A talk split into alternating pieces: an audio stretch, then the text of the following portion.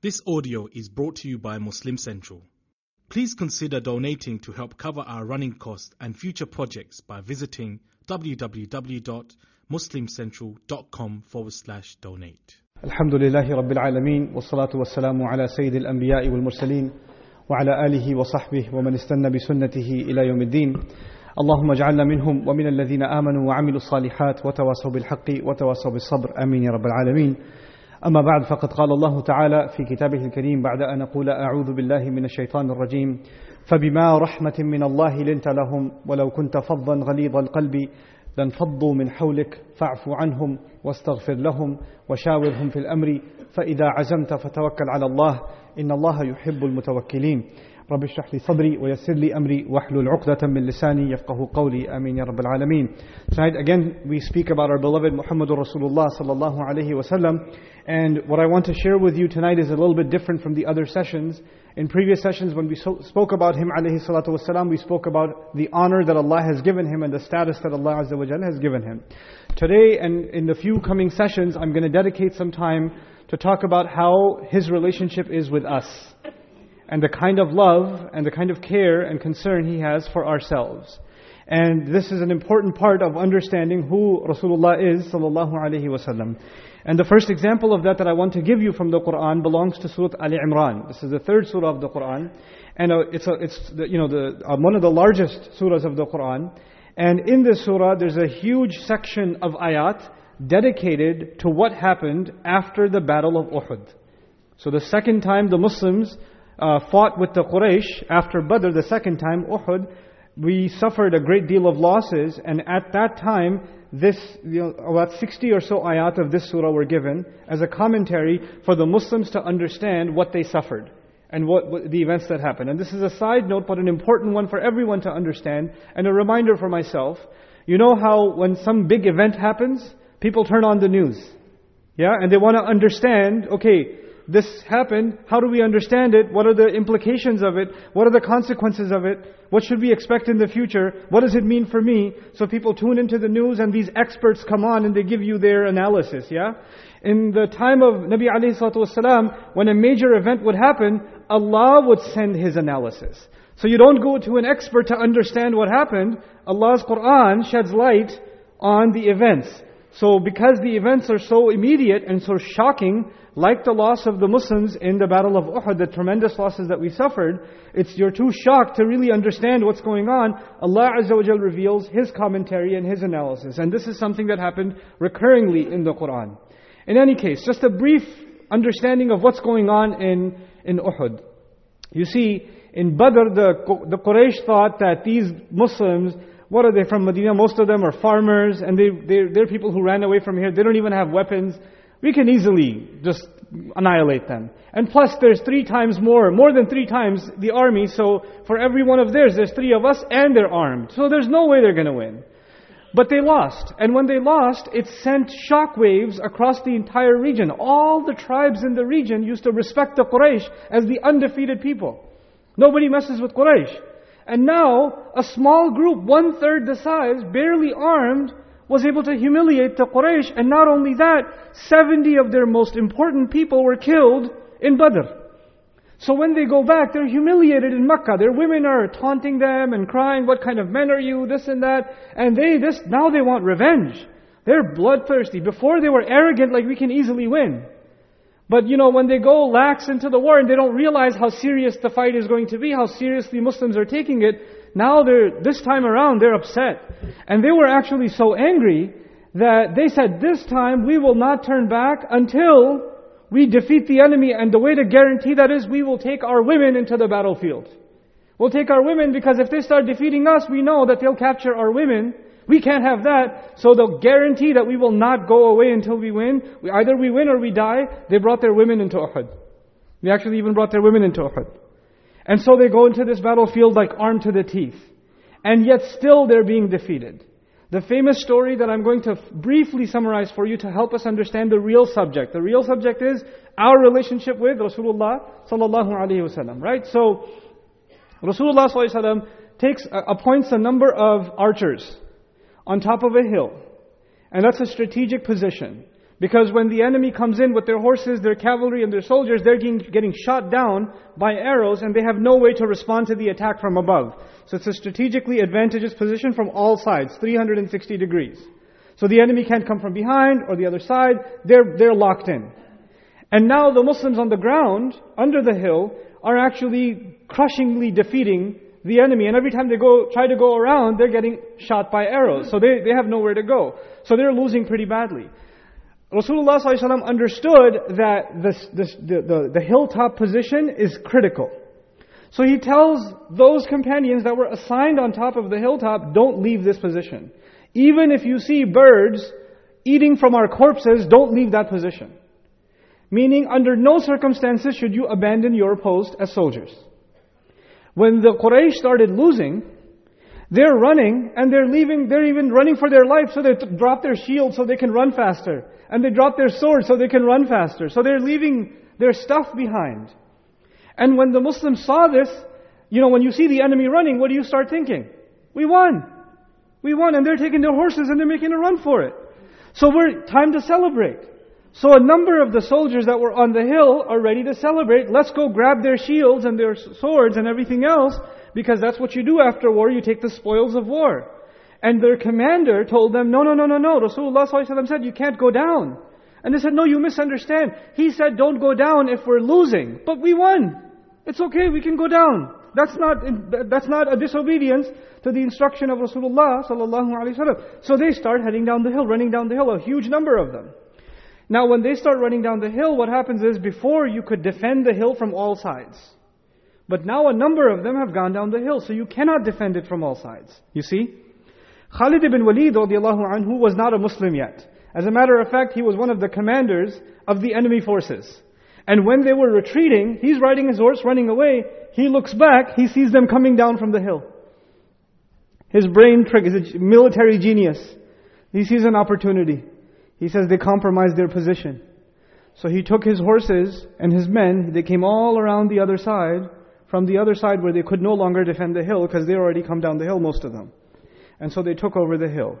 And as a result, they called for a re, you know, uh, a resurgence of the attack. And the Muslims were not expecting this because they didn't expect enemies coming from the side that's already defended. You see, it's as if you're fighting from the front door and somebody opened the back door. You see? And now the Muslims are getting attacked from all sides and there's absolute chaos. 69 or 70 or so companions of the Prophet ﷺ are killed. At one point, the people that were even surrounding the Messenger ﷺ started getting killed one by one. They, they had to create a human shield to protect the Prophet of Allah ﷺ. His uncle was killed. You know, uh, uh, Wahshi saw Hamza radiallahu anhu from a distance, and Wahshi was told, go into this war, if you can kill that man, then I'll free you. He was told by Hind, Abu Sufyan's wife, if you kill him, I'll free you. And he was very good with a spear. He saw Hamza from a distance, he shot his spear, the spear went right through him. And he said, I waited over his body until he was dead, and I took my spear out and I left. So that's the uncle of the Prophet ﷺ. Mus'ab ibn Umair, who was sent to Medina. He was sent to Medina to teach people Quran. He's actually the ambassador of the Rasulullah ﷺ, the first ambassador of the Messenger of Allah to Medina. The Quran was heard in Medina because of Mus'ab ibn Umayr radiallahu ta'ala anhu. And he was the one responsible for holding the flag of the Muslims. Because you know when the flag falls, it means the army has been defeated. He's holding the flag. And the enemy got to him and they chopped his arm. Seriously cut his arm and he couldn't feel his arm anymore and he grabbed it with his other hand and they chopped the other hand. And then he had to, whatever was left of his arms, he hugged it. So he could hold the flag of Islam up, and they, they arrowed him to death, and he died. And this, he was a shaheed. So you have enormous losses among the Muslims, and at one point, Rasulullah sallallahu alaihi wasallam was hit. And he was hit so hard on the face, his tooth fell out, he started bleeding in the mouth, and he fell on the floor unconscious. And the rumor spread that the Messenger of Allah has been killed, sallallahu alaihi wasallam, because people don't see him moving. And there's absolute chaos in the in the army. And finally, Rasulullah sallallahu alaihi wasallam wakes up and he calls the believers to march up the other hill. Because now they have, the Muslims now have to retreat to defend themselves. And so the Rasul of Allah ﷺ is calling them to go up the hill, and some of them are in chaos running in every direction. And Quran says, إِذْ تُصْعِدُونَ وَلَا تَلْوُونَ عَلَىٰ أَحَدٍ وَالرَّسُولُ يَدْعُوكُمْ فِي أُخْرَاكُمْ when Rasulullah sallallahu alaihi wasallam was calling you back to the battle and you were running. You know, and you weren't even turning back to look who's there because the chaos had already spread. فَأَثَابَكُمْ غَمًّا بِغَمٍّ we, we struck you with calamity on top of calamity. This is Allah's description of what happened at Uhud. And so finally when Rasulullah ﷺ and some of the companions escaped and went up the, the mountain and the enemy couldn't follow them anymore, Abu Sufyan at the bottom started talking trash. He started praising their gods that they worship in Quraysh, that those gods were with us. And Rasulullah sallallahu alayhi wasallam responds to him and says, Allahu maulana wa la maula. Allah is our protecting God. He's our Mawla, He's our protector, and you have no protector. So they, they felt like they took revenge for Badr and they left. Then they left. You know, they, they, they feel better about themselves now, you see? And by the way, who did they bring with them? They brought women with them. Even their leader, Abu Sufyan, brought his wife with him. And her name was Hind and she wanted Hamza dead. And they, Hind and some of the other women, they went around trying to cut up and mutilate the bodies of the soldier, Muslim soldiers that were dead. That's how much they hated the Muslims. So they found the body of Hamza radiallahu ta'ala anhu, and she cut his ears and his nose. And she cut his heart out and even chewed on it and spit it out. And when Rasulullah came to the body of Hamza radiallahu anhu, his beloved uncle, that's what he found. That's what he found. All of this happened because some people left their position, yes or no? All of this. And the, it's not just a defeat for the Muslims. You see, we killed, the Muslims killed 70 of theirs in Badr. And now they've pretty much killed 70 of ours at Uhud. And that's not because we weren't good enough. And it's not because we didn't fight hard enough. It's because a command of the Messenger sallallahu alaihi wasallam was broken. And Allah Azza wa Jal, when He comments on this, multiple times He says, وَلَقَدْ عَفَى اللَّهُ وَلَقَدْ عَفَى عَنْكُمْ وَلَقَدْ عَفَى عَنْكُمْ you know, إنما استزلهم الشيطان ببعض ما كسبوا. You know, حتى إذا فشلتم وتنازعتم في you know, من بعد ما أراكم ما تحبون منكم من تريد من يريد الدنيا ومنكم من يريد الآخرة. Multiple times in these ayat, Allah says, you made a mistake, shaitan got you, shaitan made you slip, you saw something you love and you came down, but Allah has forgiven you. Allah has forgiven you. Allah has forgiven you. Multiple times, Rasulullah, Allah told them in the Quran that Allah has forgiven them. But even if Allah forgives you, there's two kinds of forgiveness. There's forgiveness on the day of judgment, and there's forgiveness in this dunya. You understand? If somebody steals in Islam, if somebody steals, if somebody commits a crime, right, there's a punishment. And their punishment is different from seeking the forgiveness of Allah Azza wa Jal. Justice in this world is something else, and forgiveness of Allah in the akhirah is something else. Allah gave these soldiers a gift. He said, I have forgiven you. But that doesn't mean they didn't break military discipline. They didn't cause many lives in this life, you see. When somebody has committed a crime, like you know, remember the famous story of the woman who had committed zina and admitted it to the Prophet ﷺ, and she insisted that she should be punished, even though she had made tawbah. And Rasulullah told us ﷺ that her tawbah was enough to get the entire city of Medina forgiven. Right? Even though she was punished in this life, you understand? So the forgiveness of Allah is for the akhirah. But this world needs justice. This world needs justice. And there were soldiers that were killed because of the neglect of other soldiers. So if Rasulullah sallallahu alaihi wasallam is going to meet these archers, those soldiers that had the arrows that disobeyed, or they can say we misunderstood, right? They could say that it was an honest mistake, we misunderstood. We thought we shouldn't come down in case we lose. But we thought that we were winning, so that's an honest mistake. But now that they have to come and present themselves before the Messenger of Allah sallallahu alaihi wasallam, after what has happened, can you imagine the kind of weight and guilt those companions felt that were standing in front of Rasulullah sallallahu alaihi wasallam after the after he was almost killed, after his beloved uncle was killed, after his dear Mus'ab ibn Umayr was killed, and 60 some others were killed. Can you imagine? And now they, they're standing in front of him. And Allah Azza wa Jal reveals something about the Messenger sallallahu alaihi wasallam. He says, فَبِمَا رَحْمَةٍ مِّنَ اللَّهِ لِنْتَ لَهُمْ It is by the incredible, an incredible act of love and care that can only come from Allah that you are lenient towards them. You are soft with them. You know, this ayah begins with Allah is so merciful, and one of the great acts of Allah's mercy, uh, subhanahu wa ta'ala, is that Rasulullah sallallahu alaihi wasallam is very soft towards the believers. Now, when he says lahum, towards them, the ulama comment this is the entire ummah. But that entire ummah includes the archers, yes or no? And everybody in the ummah at the time is angry at who? These are, what have you done? What kind of damage did you, you almost got the messenger killed, sallallahu alayhi wasallam. You know? So everybody's angry at them. And Allah begins the statement with, it is Allah's love and care that you happen to be extremely lenient towards them already. And you have been. Let me put this in perspective for you. If it was any other general, any other general, and those soldiers came in front of him, what's he going to do? He's going to have them court-martialed. They might even be executed. They might even be executed for this mistake. You understand that? And that's not because the general is harsh, but that's just military law. That's just how it's supposed to be. And now Rasulullah is there. And by the way, if you if you come to a general, you say, I know you want to punish them, because I know you're a tough general, but forgive them. Allah didn't say to the Messenger sallallahu alaihi wasallam, I know you're angry, I know you almost got killed, I know your beloved uncle has been mutilated. I know Mus'ab has died. I know the Sahaba have died. I know you're upset, but still forgive them. That's not what Allah said. Allah said, I already know that by my special mercy and love, you already want to be lenient towards them.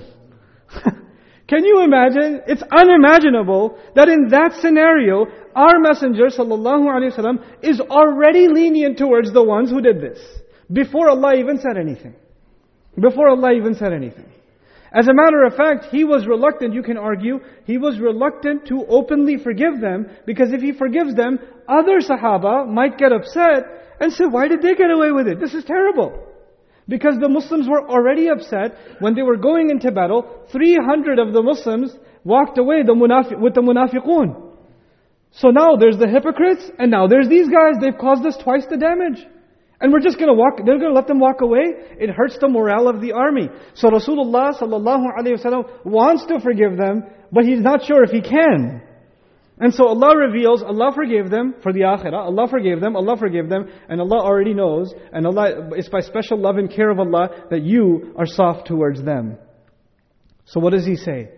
وَلَوْ كُنْتَ فَضًّا فَضًّا غَلِيظَ الْقَلْبِ لَنْفَضُّوا مِنْ حَوْلِكَ And had you been tough, Fav means difficult to deal with, intimidating. It's sour.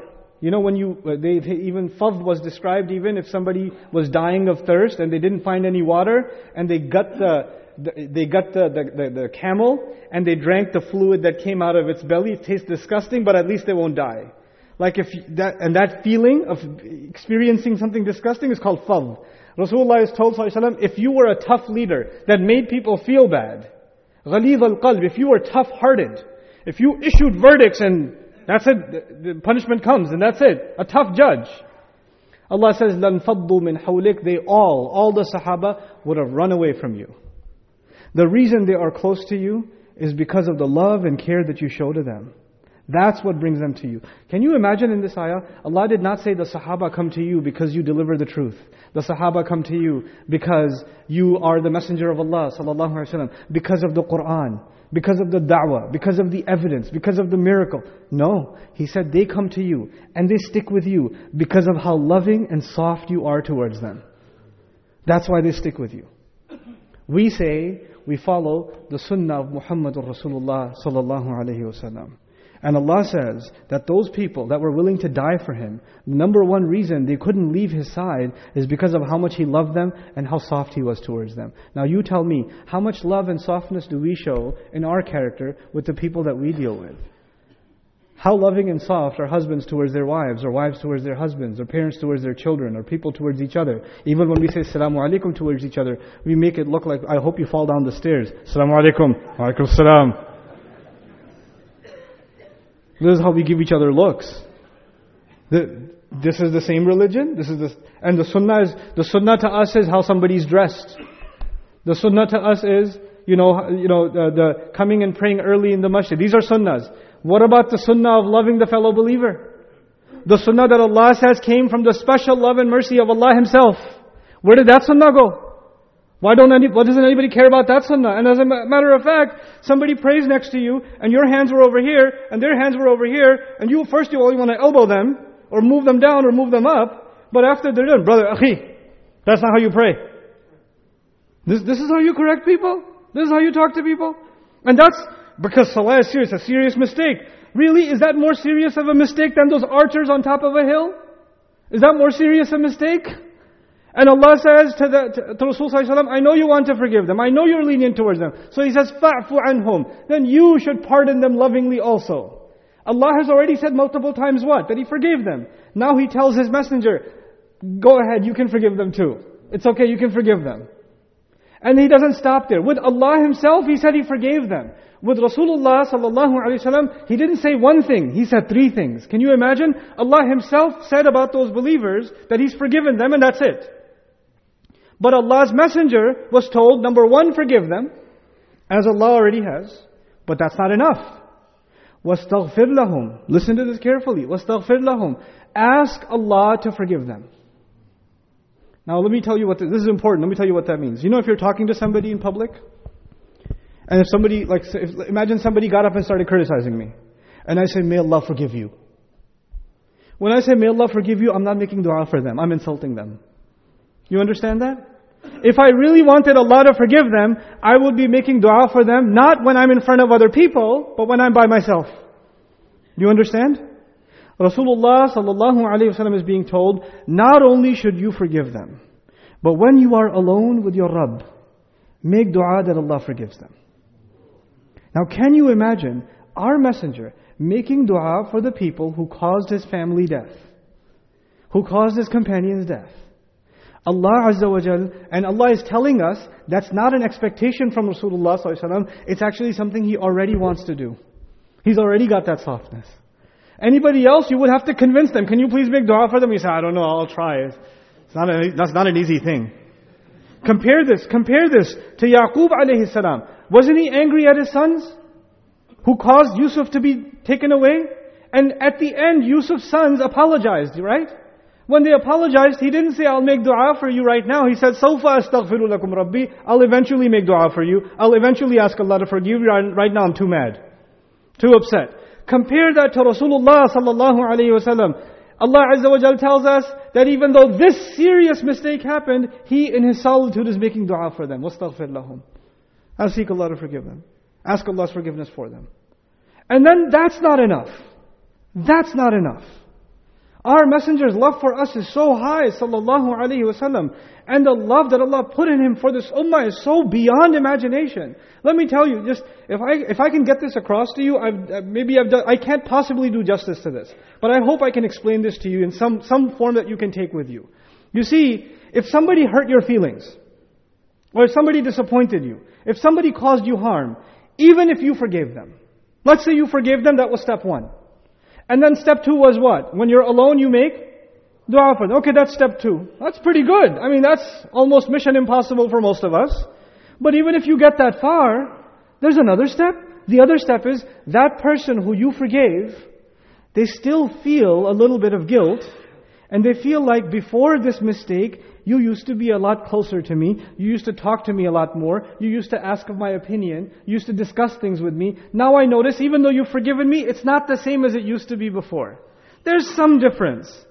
It's only human. I mean, I forgave you, and I made dua for you, but I'm still hurt. So it can't be exactly the way it used to be. A scar is still a scar, you see. Allah tells His Messenger, sallallahu alaihi wasallam, these Sahaba, who come to you because of your love for them, let them feel so much love from you that they don't even feel that you have a scar left. So what should you do? وَشَاوِرْهُمْ فِي الْأَمْرِ Take their consultation whenever you're about to make a decision. Think about that. Take consultation from those who almost cost us the battle. You would think, the last people whose opinion I will ask is these people. If they raise their hand, everybody else, why don't you put your hand down before you open your mouth? And Allah doesn't say, if they raise their hand, if they want to give an opinion, listen. He said, you ask them for their opinion. You go to them and ask their opinion. So they can feel Rasulullah sallallahu alaihi wasallam didn't just forgive me, doesn't just make dua for me, he still values me. He still values me. He doesn't think less of me. وَشَاوِرْهُمْ فِي الْأَمْرِ can you imagine Rasulullah sallallahu alaihi wasallam when he makes a decision, he makes a decision from wahi. Allah tells him what to do. No, but he, when he needs a consultation, who does he got, get consultation from? from Allah. And Allah tells him to make their hearts softer, get their consultation. Seek their opinion. And once you seek their opinion, then you decide what you want to do. فَإِذَا عَزَمْتَ فَتَوَكَّلْ عَلَى اللَّهِ Then when you reach the final decision, then you put trust in Allah. Whatever decision it is. But do genuinely seek their consultation.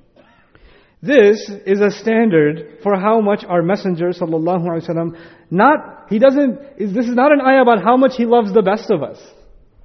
It's not an ayah about those who worship Allah the most or those who show him those who he's proud of. this is his love for those that have disappointed him. Sallallahu alaihi wasallam. This is the sunnah of our Nabi alayhi salatu wasalam. You know? And just, just fathom that. How much love our messenger has for us alayhi salatu wasalam and what that means for you and me. What that means, we can never compete. We can never compete with that. But I can remind myself and remind you of something. Allah's messenger alayhi salatu wasalam has so much love for anyone who has La ilaha illallah inside them. Who has Muhammadur Rasulullah sallallahu alaihi wasallam inside them that actually, even though they made a mistake, it doesn't erase all the good that they did. Those same Sahaba who made a mistake also left their families behind, didn't they? Those same Sahaba that made a mistake also sacrificed money, also believed. They were also made fun of by becoming Muslim. They were also rejected by their families. They also did things for, for this deen. And their mistake does not erase all of their good. It doesn't erase that. And the Messenger of Allah sallallahu alaihi wasallam is begging Allah, Ya Allah, this mistake is there. It was caused. But other than that, these, these are still my people. They're good people. They still have good in them. They still have good in them. The uh, one Sahabi I should have mentioned, out of honor, I will mention him, Hanzala radiallahu ta'ala anhu, who died in Uhud. I'll, I'll, say one thing about him and I'll conclude. And Hanzala radiallahu ta'ala anhu, when he was killed, the, the, the Sahaba found his body above, a little bit above the ground and wet, dripping with water. And they came to Rasulullah and said, why is, he, why is he wet? You see, what happened was, right before Uhud, he got married. Right before Uhud. And he was with his wife the night before. And when the announcement was made, we're going into battle, he didn't even take a bath, ghusl. And he went into battle. And the messenger told us, sallallahu alayhi wasallam, that the angels are bathing him before he goes and meets with Allah Azza wa that's, that's Hanzala And can you imagine the pain of his spouse? And then those companions who felt that pain, they are being taught the love and care of Rasulullah sallallahu alaihi wasallam. This is why Allah says to the ummah, the ayah that begins with Muhammadur Rasulullah والذين آمنوا أشداء على والذين معه أشداء على الكفار رحماء بينهم. Muhammad, the messenger of Allah sallallahu alaihi wasallam, and those who are with him, they may be tough against the enemy. But they are loving and caring between each other, no matter what. No ruhama bainahum. May Allah Azza wa Jal make us live that love of Rasulullah sallallahu alaihi wasallam by showing love and care and mercy towards one another. بارك الله لي ولكم في القرآن الحكيم ونفعني وإياكم بالآيات والذكر الحكيم